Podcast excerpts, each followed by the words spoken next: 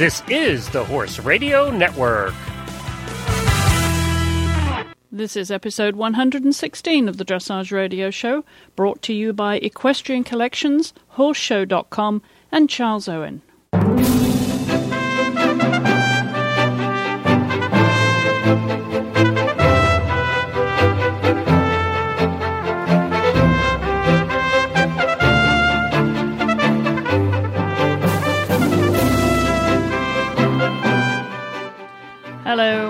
Stafford back with you for another very full episode of the Dressage Radio Show, which this week focuses exclusively on paradressage. And my guests are Courtney Dye, who has set herself a new goal to become a paradressage competitor, Britain's Jane Goldsmith, who is a five star paradressage judge and coach, and also was a previous uh, coach to Lee Pearson our first guest here on the show this week, Lee Pearson, of course, is a multi Olympic gold medalist for Great Britain, and he's going to kick us off on this week's show. But before we get to Lee, a lot of people ask me about how they can listen to the show. Some people go directly to the website, but I did want to remind you that you can listen on iTunes, and a lot of people do that by downloading the free podcast each week. All you have to do is hook up your MP3 player, your iPhone, your iPod Blackberry, whatever it may be, just hook it up to iTunes, subscribe to Dressage Radio. It's easy easy to search for that on iTunes,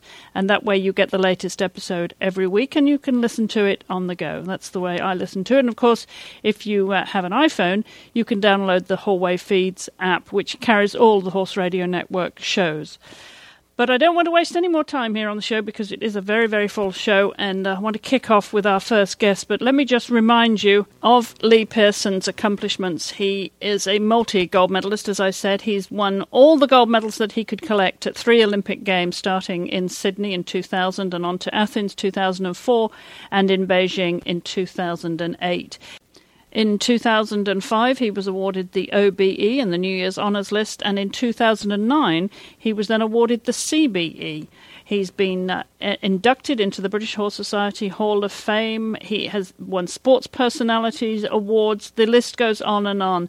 So, no better person to tell us what it takes to get there and to stay at the top of this sport. Lee, welcome to the Dressage Radio Show. Thank you so much for joining me. Yeah, thank you for having me, guys. Well, it's nice to have you on at last. Um, but I, first thing we have to ask you is how you are after your fall. Uh, I'm fine. I'm fine.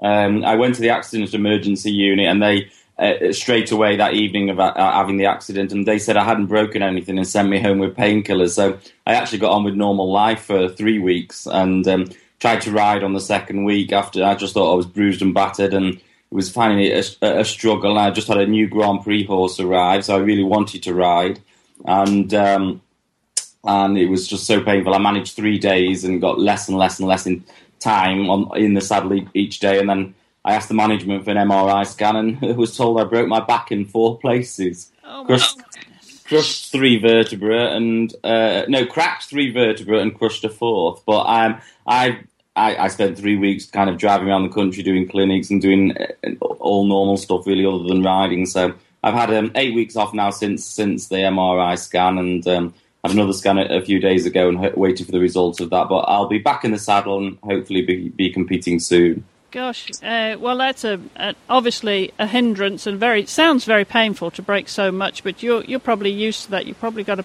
pretty tolerant uh, pain level, haven't you? I think I have one with broken bones. Don't pull my hairs on my legs because then I really will fall out. as far as breaking bones go, then yeah, that that kind of comes with the territory a little bit. It does. Well, tell us about the new horse you have.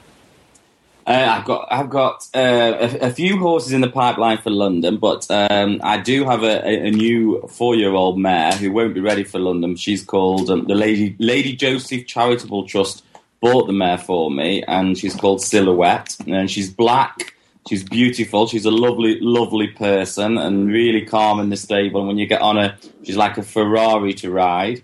Um, with one of my grooms, um, we just took, took her to her first young horse class, and she she won that out 28 in the in the class of top riders on their top four year olds, and she won that class. So um, she's really phenomenal. Uh, I still have Blue Circle Boy in the field, my old retired boy that I competed in, in Athens, the big Golden Dun horse. Mm-hmm. We still have Gentleman. He's currently my top horse.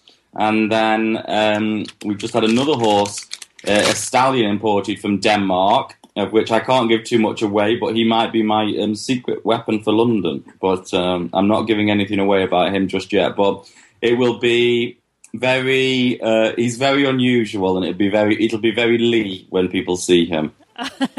okay. So, how many horses do you have altogether? I've counted four. Is that the stable? No, I have about eight horses altogether. Um, I have a brood mare that produces a fabulous offspring, and we have a we have a great foal from her each year. So I've got a two year old um, black beautiful mare from her. The, the brood mare's by Metal, and uh, the the two year old filly that I'm I'm keeping at the moment is by um, Sandro Dancer, which is a British graded stallion by Sandro Hit. Um, I have her last year old son by a stallion that I own called Bacardi, who's by Breitling. Um, what else do I have? She's currently she's due to foal on Thursday actually for this year's foal, also by Bacardi. Um, I have obviously Blue Circle Boy, uh, Gentleman. I have Zion, who was my second in command horse, who I had the accident on. But irony is, he's my best behaved horse in the yard, but he just couldn't cope with um, restricted exercise very well. Uh, silhouette. I think that's about it. I apologise if I've left anybody out. yeah. Well, I, am bound to ask you, where do you find these horses, Lee? All over the place, because um, obviously, as you get to higher standing when you've been successful, people presume that you've paid a lot of money for them, and and and yeah, it does get more expensive to find a quality horse because that's what everybody wants. But like Blue Circle Boy, uh, I took him all the way to Grand Prix, trained him to Grand Prix. People can can see that on YouTube, the video. And I, I won at Prix St George with him. I, I found him four miles from my house in a field as a naughty stallion with a very small owner that he used to walk all over. Um, so he certainly wasn't an expensive buy. And then gentlemen, um, I have a contact in Germany called Christian Heinrich. I'm sure a lot of your um, listeners will will know Christian. And um, Gentleman's come via him. Zion was bought from one of my grooms, and then the other girls we've bred, bar the bar the one from the Lady Joseph Charitable Trust. Um, that's a charity that's been set up earlier this year um, um, from a, a, lady that sadly passed away, and a niece wanted to put the money towards a charity and a trust and loved dressage and wanted to support the British para riders. So this fund has been set up to support the, the best riders in the country to hopefully maintain that gold medal, that team gold medal that we um, we like. You, you, yes, you do like that, don't you? You've got a taste for that. Then it, you know, nothing is better than gold. And now, tell us a little bit about you know how anyone would get in in the UK get involved with para dressage because we're going to hear later on in the show, Lee from Courtney King Dye over here in the states, who's uh, actually focusing her goals and ambitions now towards the sport of, of para dressage here in the States. But how do you get started in the UK? What is the structure there for? I mean, how did you come up personally through the ranks and become well, the star that you are of the sport? Yeah, I'll let you know the different structures. Um, obviously, we've got a great riding for the Disabled Association here. Now, they are very therapy orientated, but they also have their competition, competition structures of regionals and national competitions. So some riders come, come via that. We also have a scheme under British Dressage um, where um, riders can apply to get on, on onto their, their scheme. That's called a foundation squad. And then we also have the world class performance squads, which are funded by the lottery. And we have a start and potential squad. And then we have the podium squad, which is the elite squad. Um, we have a great competition structure. We have um, spring, winter, and summer championship series. So there's qualifiers for all of those, with, and then with championship classes, uh, all all three of those.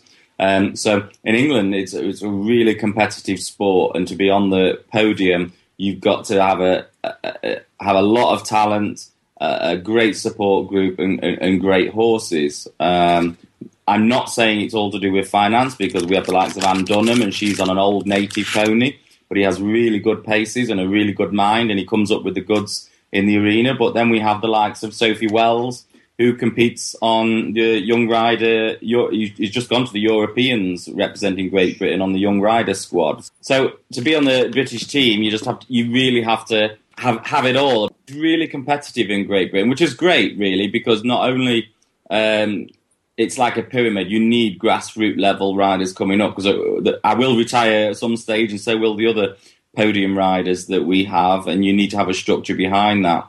Um, but it's really interesting to look at other countries around the world now um, getting more behind their, their Paralympic riders and um, and coming up with structures that not only support their existing riders but all, is out there talent spotting for future riders.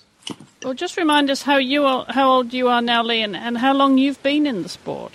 Oh, well, I'm very old. I'm 37 now, and um, I've been within para equestrian since 1998. So that's what about 13 years. But I've ridden all my life, so I didn't come really through any structures. I I I I, I was doing many disciplines with able-bodied riders whilst having a day job behind a behind an office office desk, and um, I went to be uh, assessed as a, a, thinking that I wasn't very disabled, and I walked out of the assessment being told I was extremely disabled, and the, the Great Britain team had medals in their eyes as opposed to pound signs. I think. now, what do you attribute to the success in the sport too in in the UK? Because it really, obviously, has blossomed enormously in recent years. I think a great RDA system originally, um, but then I, I, I think um, really the, the world class funding has certainly helped, and also I think just Paralympians in England are, are, are, becoming stars now in in all different sports, and once you can get on television and, and on radio, I mean, I've just finished filming a three month fly on the wall documentary with Channel Four, then it's easier to get sponsorship and then it's easier to pay the bills. So in England, it is seen as as um, as as a, as a top sport, and people appreciate and recognise how successful we've been, and understand that actually to stay at the top's more difficult than getting there. So we work really really hard, but we all have just great structures, and, and, and there's fluidity within that. My structure might not be, for example, what maybe Sophie Christiansen um, would, would, would want or need. So um, we have adaptable structures that and support systems that, that, that match what the athlete requires.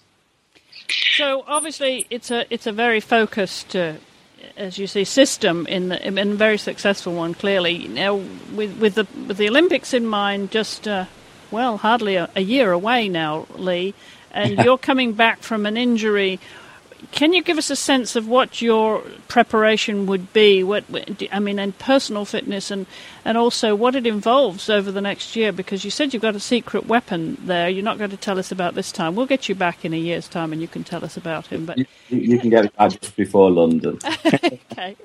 Um, I'm doing lots of swimming at the moment to try and stay fit, um, and that's really, really helping. And what I'm going to slowly get back in the saddle, but actually, I'm, I'm really I, I stay quite riding fit, to be honest. I'm quite lucky. So I'll take it easy for a week, and then really, to even be, even before I had the accident, I only ride two or three horses a day because what actually happens by the end of the week, I'm actually too exhausted. So I limit myself to, to two or three horses a day, and um, I'll be perhaps uh, seeing what I've got in the yard, maybe advertising to see if there's any better horses out there. The trouble is, when I advertise for a horse, I get lots of people um, offering their horses, and and it's very difficult to say to people you need a very very high standard horse or para with very very good natural basic paces, and um, that's actually quite hard to find because it's like a novice type horse, but with the experience to go into an international arena. So I might I might do a plea to see if there's any better horses in the country than I've already got.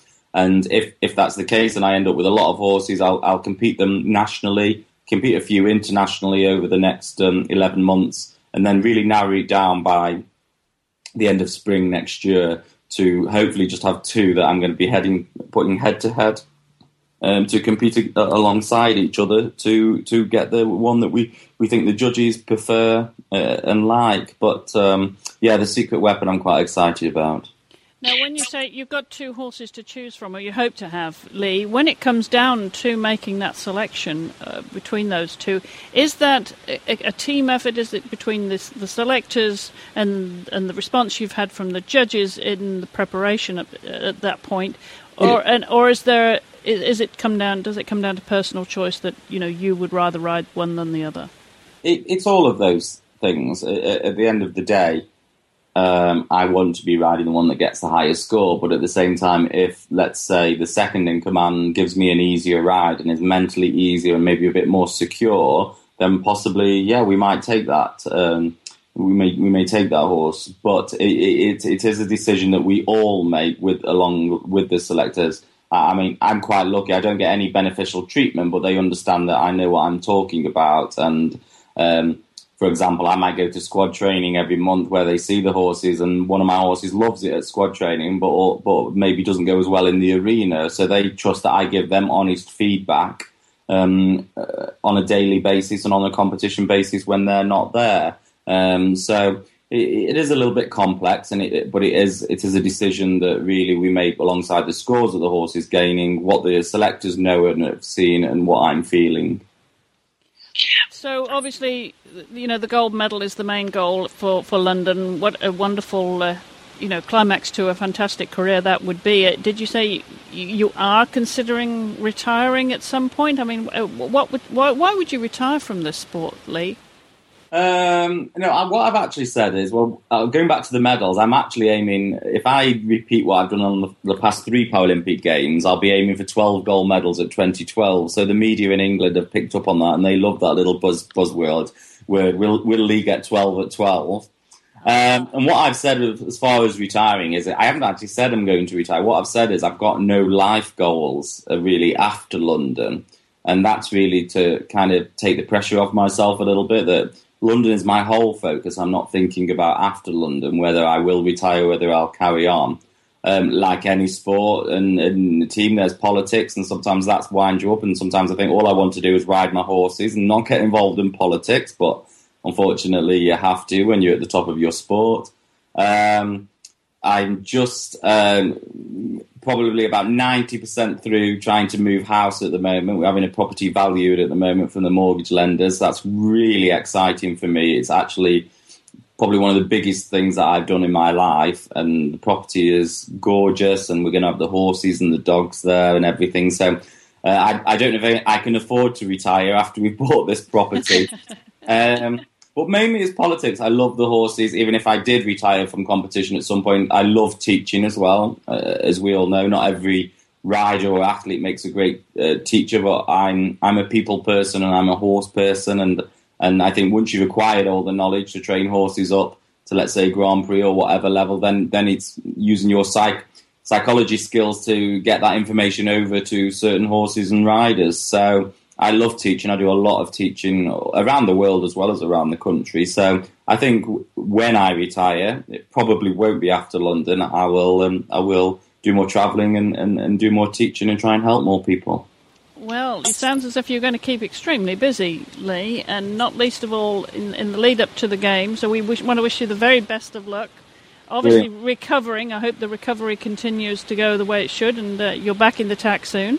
Well, I said to people, if I have to walk around that arena on my crutches in London with four legs, I will be at London. So uh, breaking my back won't stop me. I'll be there. Good for you, Lee. Well, the best of luck, and thank you so much for joining us. Thanks, guys. Cheers. Bye bye. Well, what a truly inspirational person and an example of how to overcome adversity. And in a moment, we're going to hear another perspective on the sport from five star para dressage judge Jane Goldsmith. But before we hear from Jane, I want to remind you of one of our sponsors here on the Dressage Radio Show, Equestrian Collections. Because if you're shopping for a young rider, then Equestrian Collections gives you the very best choice of riding apparel footwear, gifts, helmets, and safety gear for young riders better than any equestrian website in the world. And there's always great everyday and promotional prices too, with an enormous selection from head to toe. Equestrian collections have your young riders covered. So you can shop at the Young Riders department at equestriancollections.com or in the horse department. Uh, be sure to check them out. They have mu- much more than young riders. They have something for everybody there at equestriancollections.com. Equestrian Collections is a participating retailer of the Horse World Gives Back campaign.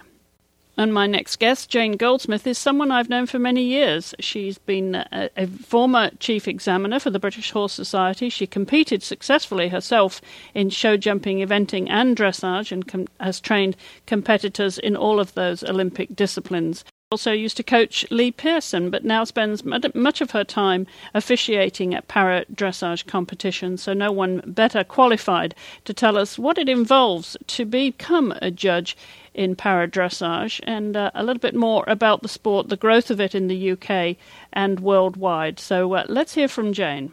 Well, Jane, welcome to the Dressage Radio Show and thank you so much for joining us. It's a pleasure. Well, you join us from England. Tell us exactly where you are. A lot of people, of course, uh, know you well over that side of the pond, but uh, give us a sense of where you where you are in the world. I live in the middle of, of England, not far from Stratford on Avon, that almost everyone in the world has heard of. yes. Um, with very good access to uh, roads and airports, which is really um, essential for the way of life that I've developed over the last, um, oh, I don't know, 20 years or so, anyhow, um, in, in, in para, and a long time before that in eventing. So, um, yeah, an ideal location. It is a perfect spot there, Jane. And we should explain that you and I go back a very long way when we worked together in training and education, but back a long time ago now, isn't it? That's right. And in fact, I've been doing quite a lot of pruning in my office, and I come across all sorts of things um, that uh, certainly you and I were involved in together, developing NVQs and um, setting up training systems in areas of the horse world that haven't got any training systems, uh, particularly in racing, who of course now have a very strong education system. Yes, that's really heartening to see the growth of, of that aspect, as you mentioned, the national vocational qualifications there, and the growth of training and, and, and, education in, in the horse world. And you have been involved a very long time, longer than we're going to count, Jane, in wearing many hats uh, in the sport and mainly in the Olympic disciplines. But it would be remiss of me to go any further without congratulating you on winning the British Horse Society Queen's Award for Equestrianism. Well, that, that's very kind of you. It was um, quite overwhelming. I was not at all expecting it. I, I, knew I'd been nominated, but I never really thought that I would actually uh, receive the award. And uh, uh, both John, my husband, and I had a wonderful day out at Hickstead where the uh, the award was presented, and um, it's a great honour. There are only we're only the sixth person so far to receive this award, so um, yeah, absolutely brilliant. Well, duly merited, and uh, as I said, you've done so many things, not least of all as an examiner for the British Horse Society and a judge. And we want to talk, of course, this week about uh, your role as a para judge. And but just give us a, a sense of, to put this in context, Jane, of where you came from outside of the para world and developed uh, the the expertise that you now have and, and specialising in para dressage. Well, um, I was an international event judge, um, and I remarried and decided that I would give up doing international event judging because it meant being away from home a lot, and a lot more than I really wanted to be. And um, my husband met somebody at a dinner in London, and uh, she said to him, Would Jane be interested in joining the Paras? Um, obviously not as a rider. and um, he said, well, she might be. And then at the same time, um, Jonquil Solt, who will be well known to anybody in para because she was really the founder of international para dressage, um, also asked me if I would go and do some teaching at a group that she had founded at Moreton Morrell. And I said, Oh, I don't know about that. Um, I don't know anything about disability. I'm not sure that I could do it. Um, but to, I mean, to cut a long story short, like almost everybody I've ever met who has put their toe into paras, once you put your toe in, you are absolutely hooked.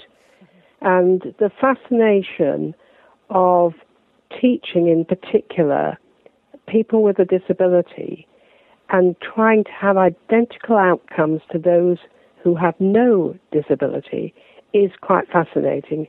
Really makes you think about what you say, uh, think about how your pupils going to react. Um, it, it was just opened a whole new horizon for me, and still to this day, I haven't lost that fascination on the coaching side. What is, of course, extraordinary and, I think impresses anyone who watches paradressage, Jane, is the level of commitment and the ability within the disabilities of young riders. Absolutely. And and their willingness to help each other across the world. Uh, I mean, of course, each country wants to do as well as possible, but even so, when there's a crisis, they will all help each other. Um, and Lee would probably tell you himself about his experience in Athens with the French girl whose horse died entering the arena. And one of the most moving things I've ever, ever seen uh, was Lee giving his bouquet of flowers to this girl. Um, and that sort of thing, I just don't really think you get that in able bodied sport. It's extraordinary uh, sportsmanship, isn't it, on a, mm. on a, hmm. level that, as you say, in able-bodied sports, much we don't see, um, you know, because they come from a different place in their lives, perhaps. Exactly, uh, and and these guys, they've had to strive to get where where they are. Um, it's there is no shortcut for them. Uh, they can even if they even if someone buys them a really smart horse, this smart horse has got to learn to cope with their disability, and they've got to adapt to the smart horse's way of of going and how it's been trained in the past. So, I mean, yes, their dedication and commitment is quite startling. Well, it's extraordinary the growth of paradressage in the UK, Jane. I want to talk a little bit about that because obviously the, um, England is hosting the Olympic Games next year and the Paralympics, and I'm sure you're going to be involved with that at some level but t- tell us a little bit about. I mean, having been involved with able-bodied sports for so long and coming into paradressage, you have the ideal perspective of why this particular sports uh, discipline has grown the, at the rate it has, and you have the success that, of the rate that you do in England. I mean, notwithstanding, of course, that England is a very successful equestrian nation, but this is different in itself, isn't it? Yes, and I think we were lucky in, in several ways. Firstly, of course, we were able to model ourselves on um, British dressage, and in particular what it had done for young riders. And I was very lucky because I'd been director of young riders for British dressage uh, before I moved into the para role. So I knew quite a lot about how things had been set up and what sort of things we could mirror image. Um, then, secondly, uh, that we had a clean sheet of paper. And I mean, that's a wonderful position to be in. Uh, when I started out, with, there were perhaps six or eight riders, and that was it. Um, but there was no plan as such. Uh, I, I, mean, obviously, there was a, a plan to be able to try to find riders that you could send to Atlanta, for example. Um, but there wasn't a, a structure. So that was marvelous. We had this great blank sheet of paper on which we could build our structure. And then the the best thing of all, of course, was having lottery funding, which comes through UK Sport. So that now we have a, a system where most disabled riders start out in RDA, as in most countries in the world. And they can then move from that into we have a charity that supports um, riders starting out in sport. We should point out that's the Riding for the Disabled Association. Yeah, that's right. And then this charity is called the Para Dressage Training Trust. And what they do is they subsidize training in the regions, which might be with your own horse, it might be with a horse you've borrowed or hired for the occasion. And in addition, they provide schoolmaster horses for riders starting out in sport so that they can get noticed by the British Equestrian Federation, the BEF, and then possibly get onto one of the strands. Because there are four strands in the BEF. Um, there's a foundation squad, then there's a start, potential, and then a performance squad. And all those squads are, to some extent, supported by the lottery. Uh, we have a full time performance um, director for para and for um, for the para performance group. And we have another director who looks after the development group, which includes start and potential. We have um, coaches that are dedicated to it, um, and they are again supported by UK Sport. I mean, they, our chief coach, Michel Assouline, uh, this is not his only job. He has a, a big training centre. He and his wife both compete at Grand Prix um, internationally, as well, as well as training our squad. And and it's been that steady growth. And every time we've seen a gap, we've tried to fill in the gap, so that we now have 200 registered para riders who are actually riding in para sport. Um, That's an incredible pool of talent there. Yeah. Obviously, you must feel optimistic about the Paralympics in London next year. well, we we do, but of course we've we haven't been beaten yet. We've got to be beaten sometime. we, we we just hope that it's not London.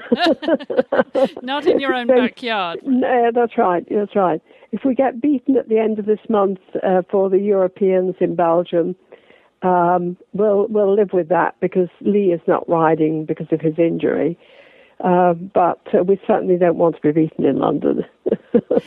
well, what is extraordinary, of course, is is not just the growth of paradressage, but the growth of dressage in the UK. And for an mm. expat looking at that sport and how it has grown exponentially over the last 10, 15, 20 years, what do you attribute that to, Jane? I mean, I, there's, obviously there's a lot of moving parts, and you said you have benefited in paradressage from from learning from, from what they've done in, in able-bodied dressage.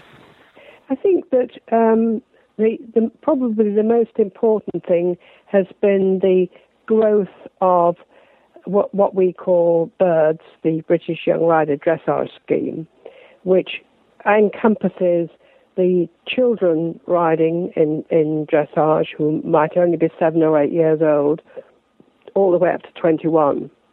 And, and they again have benefited from the lottery funding because they have the strands that lead them through exactly the same pathway that I've just described for paras. Um, and why there are now more people prepared to invest in dressage is a much harder question to answer. I think there's been a lot more um, journalism and uh, growth at, in the big national championships to get people to go and watch and therefore to get better sponsorship. Um, there's been much more interested in interest in breeding. I just read today that we've just won the World Young Horse uh, Five-Year-Old Championship with a horse um, ridden by Michael Eilberg. Well, you would never have thought of us actually yeah. having that sort of uh, beating um, the Germans and the Dutch. And exactly. yeah, yeah. It's Quite. very, very exciting, and it's mm. extraordinary, mm. isn't it? Uh, how how mm. it has grown, and as you say, one, why people invest in it is another matter. Because if you're not from the horse world and you look at dressage, it's obviously as a spectator sport, it's not as spectacular, it's not as exciting as anything that involves jumping. But it seems. I think, through freestyle to music has, has done a lot for it too. And you, of course, use freestyle in the paradressage as well. Uh, do you see this growth rate continuing, Jane, within paradressage? I suppose eventually we must have recruited almost everyone who's there to recruit. Um, so I guess the growth rate will slow down a little bit. But I, I, I expect that if we can keep our membership at around the 200 mark, that should enable the the sport to continue to uh, to, to grow in, in the depth in terms of the the quality, uh, because we should get more quality uh, riders coming in right at the bottom. So they're better educated now coming from RDA than they used to be in the beginning. Um, so I, I, think that probably, as I say, the, the growth will slow down a little, but I think that if we can keep around the numbers we have now, that would be okay.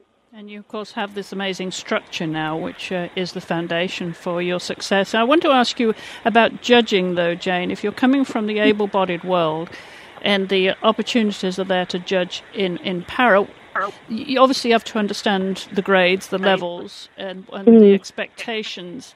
What sort of challenge does that present to a judge? I think the biggest challenge to somebody, and, and now you have to be judging at Prix St George level to get in as a judge.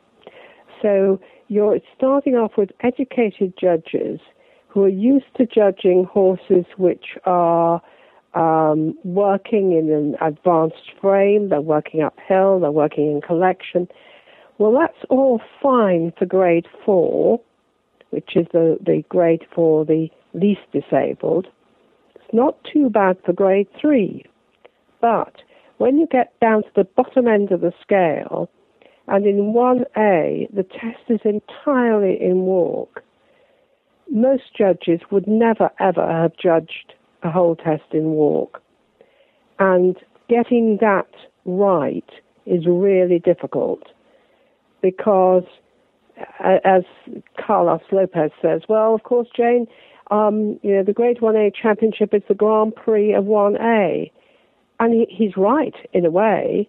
It's just that you can't expect somebody with very little physical strength to ride a horse uphill into a connection. So, what we are more looking at is the harmony between the horse and rider is absolutely the very top thing. Then we're looking at the self carriage, the horse's willingness to carry itself with as little help from the rider as possible. And of course, the quality of the walk is, is paramount in top competition. Um, and even in the lower competition, you can't possibly have a faulty walk. It must at least be true and correct, even if it's not a, a nine or a ten walk. But um, I know, even speaking for myself, the courage to give a nine or a ten in walk and with the halt, they're the other two things you have, um, is hard. And then when you come on to 1B and you have some trotting, but again, um, one's expectation is not that the horse necessarily is going to be spectacularly uphill and um, engaged, we're, we're still looking for the harmony. If you get the odd rider like Lee, who is able to do that, then of course they are going to be singled out from the rest. Because if they can keep the harmony and the expression, then they're they're uh, firing away. Um, there's also a very good rider in 1B from Austria, who in Lee's absence has been capitalizing like mad and is head at the moment of the FEI rankings. And his name is Pepo Puch. And remember this name because he, I think he will give Lee a really nice challenge over the next um, few years and um, he has some lovely horses. He's an ex-event rider, so he knows what it's like to ride, and and he has the ability to ride his horses um, in this rather special way. How does one become a, a para judge then? Obviously, you have to, as you said, of, of uh, been judging at, at uh, Prix Saint George level at least. Yeah, yeah. You just apply to that association in your country, Jane. That's that's right, and uh, I mean, needless to say, we have a very strong structure. Um, we're very strict with our judges. Uh, if they want to come in um, and they're on the right list, we insist that they do uh, some work with the RDA tests as well as the para tests. so they do get a really good understanding about disability. Because although you're not going to judge the disability in any way, you do need to recognize the difficulties that are going to be encountered if you've only got one leg or one arm or you can't see. Um, all the all these things, um, and that, so they progress nationally, and then when they have judged sufficiently nationally, they can go to uh, British Dressage and ask if they can apply for uh, to go as an FEI candidate judge, where they then go through exactly the same procedure as able-bodied judges. Um, they have to go on a course. They have to have judged a certain number of competitions and shadow judged and all this sort of thing in order to gradually progress up the stars. So we have exactly the same starring uh, structure as able-bodied judges have. And you're, of course, a five-star judge, aren't you? That's right, yeah. yeah. So as good as it gets. Well, I suppose that's right. well, Jane, you're clearly going to be a force to be reckoned with with the paradressage, the British team over there for the London Olympics, and, and also for the able-bodied team. Who would have thought, Jane, that when you and I, I don't remember how long ago, when we were working together, and we would look at dressage and imagine that we were in this position now with British dressage and paradressage? Yeah, you certainly wouldn't when when there were only sort of three or four horses in the in the Grand Prix. Yes. I mean, that was it in the country. Yes, um, it's just phenomenal. It certainly is. You must be very excited about hosting the Olympics and the Paralympics. Oh yes, and and I was lucky enough to go to the test event, and I think that Greenwich is going to be a fantastic site, truly memorable, and um, and we'll we'll hope and pray that we have some reasonable weather, that it's not too British on the weather front. Well, we, we hope, hope so for everyone's benefit, and uh, we want to wish you the best of luck with your team, but not too much luck because, you know, we do have a good team out here as well. exactly. well, Jane, thank you so much for spending time with us this week. I really uh, enjoyed having you on the show, and good luck next year. Thank you very much indeed. And if you are interested in getting involved in para dressage, then we suggest you go to the website for your governing body in your country. And if you're in England, that would be britishdressage.co.uk, where they have a page on getting started in para equestrian. Well, my next guest is Courtney King Dye, who's well known to many listeners here on the Dressage Radio Show. And uh, not least of all, she came on actually, we had a special show for her a few weeks ago now. And uh, she told us how she was doing in the road to recovery. Well, I thought it was time to catch up with her again because I recently heard that she was uh, getting herself involved in paradressage to become a competitor. And if you know Courtney, you'll know she's not short of determination. So we'll hear about that in just a moment, how she's getting started. But before we do that, I want to remind you about our sponsors here on the Dressage Radio Show, horseshow.com, because you can now compete online just like you were at a regular horse show at horseshow.com. You can get judged by the top riders and get the judges' comments Just upload your home video and enter a class online at horseshow.com. It's a simple and economic way for you to compete with your horse from home. It's also a great way to prepare for your next show or to track your progress during the off season. Horseshow.com features real horse shows for multiple breeds and disciplines, and they're judged by nationally accredited judges. So don't wait, upload and enter to win any time at horseshow.com.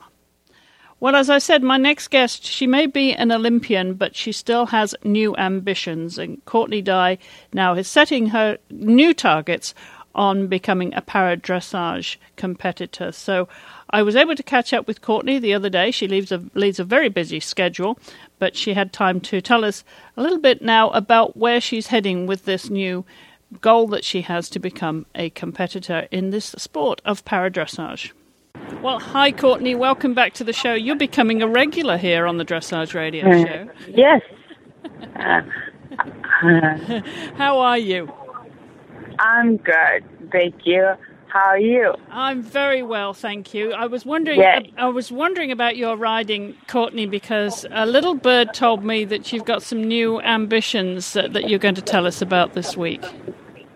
Yeah, um, I uh, decided that I wanted to to do para dressage because um, I before I wanted to compete with the best in the world like I did before, but then I realized that's gonna be years. So I think per para dressage is great because it, it allows you to show the best you can be right now. So I, I think like I am really happy about doing dressage because it gives me goals to work towards and schedule and uh, things like that. And so I do para dressage, but I hope that is a stepping stone back into able bodied dressage. So I think it's a fantastic, like, for people that are injured or hurt or disabled. I think it's a fantastic way to show the best you can be right now. Well, no one will be surprised, Courtney, that you have these ambitions. You know, you've just started riding. I know you're riding regularly now, and and obviously you, are continuing to improve both in your rehabilitation and your riding. Um, tell us exactly where you are. What is your comfort zone right now with your riding, Courtney? With walking, is it trotting? How, how is it going right now? Well, um, with para dressage, I'm really between levels because I can walk on my own and they have a walk only test, but I'm too advanced for that. But and I do try with uh, someone leading the horse, but I can't try it by myself yet. So um, because my arm doesn't work, so I can't steer. So um, I'm really not good enough to do the Chasseur trot in it, but I'm allergic to advance for the walk test. So I'm in between levels. And um, my riding right now, I ride twice a week, and I'm so lucky to have a perfect horse who already boarded my barn, and the owner very, very generously lets me ride her. And so um, I get to ride her twice a week, and she's perfect.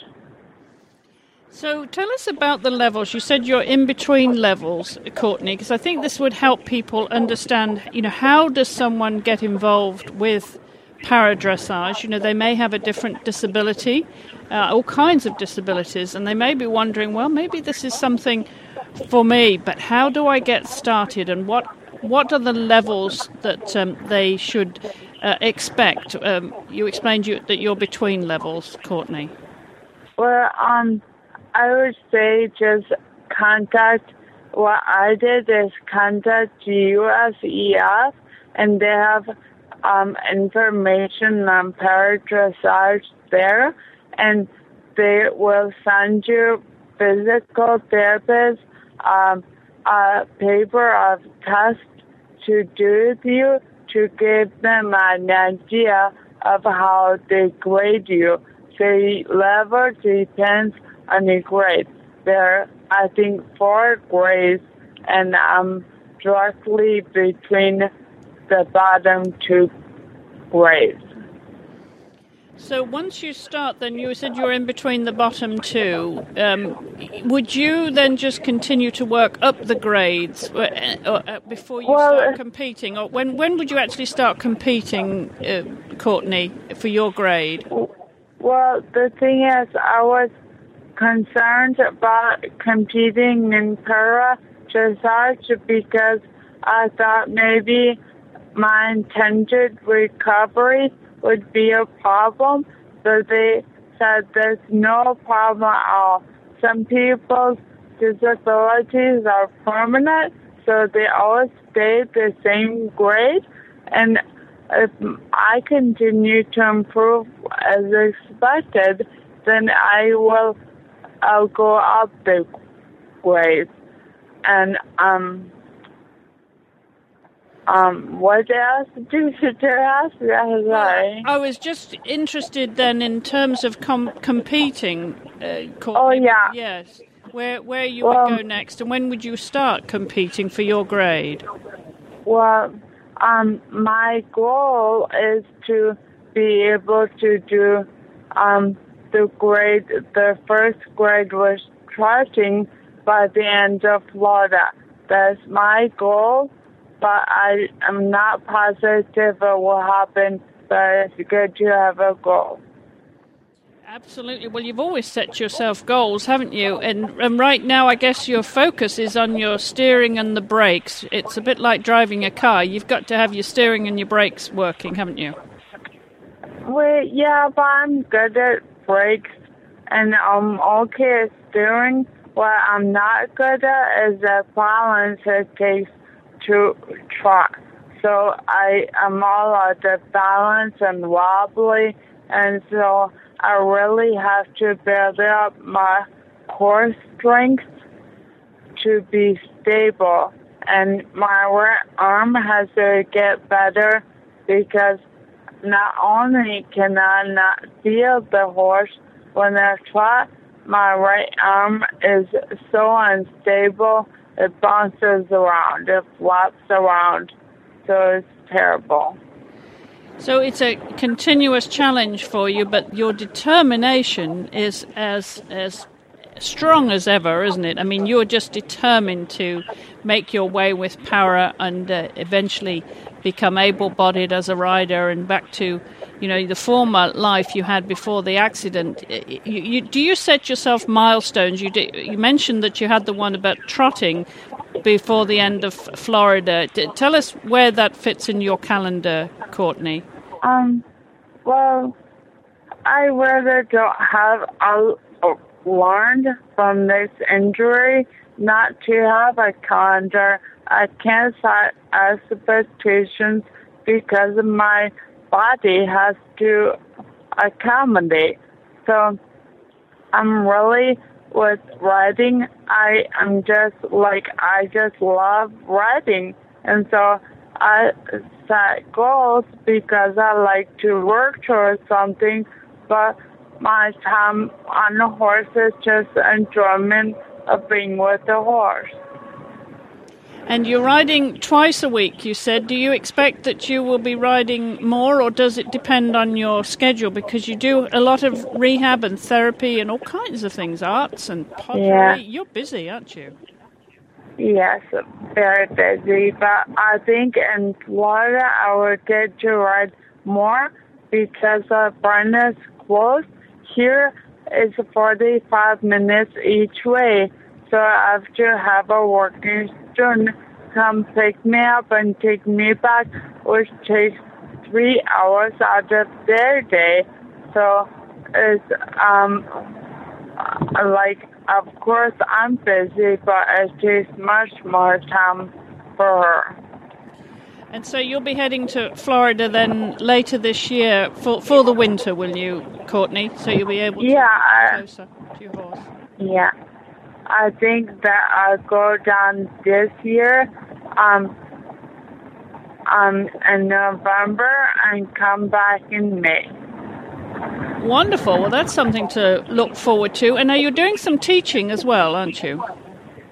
Yes, I teach one day a week. Thursday is my fun day. And so I just started teaching writers who I don't know because before I felt bad charging for when I wasn't sure that they'd understand my speaking. But I just started to teach some people that I don't know.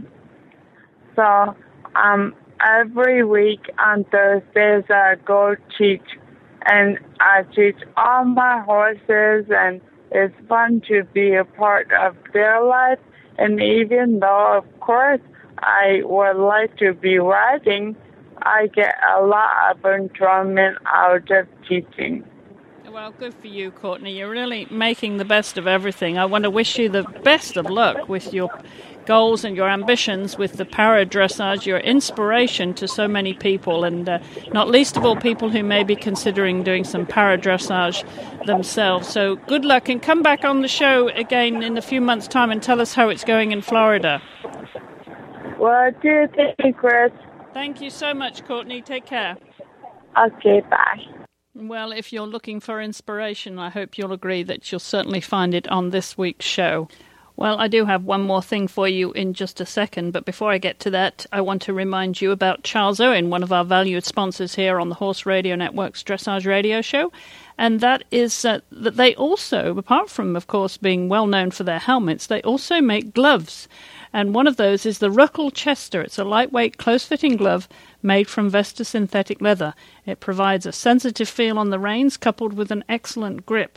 And the Roeckl New Ascot glove is another stylish synthetic leather glove that comes with rein reinforcements and an elasticated wristband, plus a hook and loop fastening tab for adjustability. The back of the glove is breathable, which prevents the buildup of sweat. It's practical and hard wearing, making ideal for everyday use. You can find out more about these gloves and all of the Charles Owen products by visiting their website at charlesowen.co.uk. And my final segment this week is a quote from a well known Olympian, someone you know and love who's been on the dressage radio show. Can you tell me who this is? I caught the horse bug spending summers on my uncle's ranch in Kansas. When I was 12, I managed to persuade my parents to buy me a pony called Flanagan, promising that I would pay for the upkeep of the pony myself. I found a place to keep him at the local county fairground, where there was also a trainer. He allowed me to work for my pony's board. When I was 14, I remember being horrified to find this trainer in my pony's stable with a whip in his hand, abusively trying to teach Flanagan to stand up on his hind legs. At that point, I went looking for a new stable, which is when I met my future husband. So if you know who I was quoting there, just drop me an email, chris at horseradionetwork.com, or post it on our Facebook fan page at Dressage Radio. And you can also leave your comments and questions there, of course. We always love to hear from you if you've got any ideas. If you have any suggestions for great partnerships, too, we are always continuing that series here on the show. And I also do want to remind you about our young reporters. We've got young reporters now on all of my three shows. I'm really excited about that. So if you're under 20 years of age, and you're anywhere in the world and have a competition you would like to report here on the show, then send me an email, chris at horseradionetwork.com. Don't forget to check out all our show notes at dressageradio.com. You can also go to uh, our Hallway Feeds app if you have an iPhone and listen on the go, as I said earlier. And you know, also can check out our offers uh, from Audible and Amazon straight from our website at dressageradio.com. And also visit us on Facebook, follow us on Twitter at Horse Radio or Chris E. Stafford. Don't forget the middle E. And don't be shy about contacting me. I always love to hear from you if you have any comments, questions, or suggestions for the show. Chris at horseradionetwork.com. That's C H R I S at horseradionetwork.com. Well, that wraps it up for this week. I hope you've enjoyed our focus on paradressage. I want to thank my guests again Lee Pearson, Jane Goldsmith, and Courtney Dye. I will be back, of course, at the same time, the same place next week. So until then, thank you all for listening.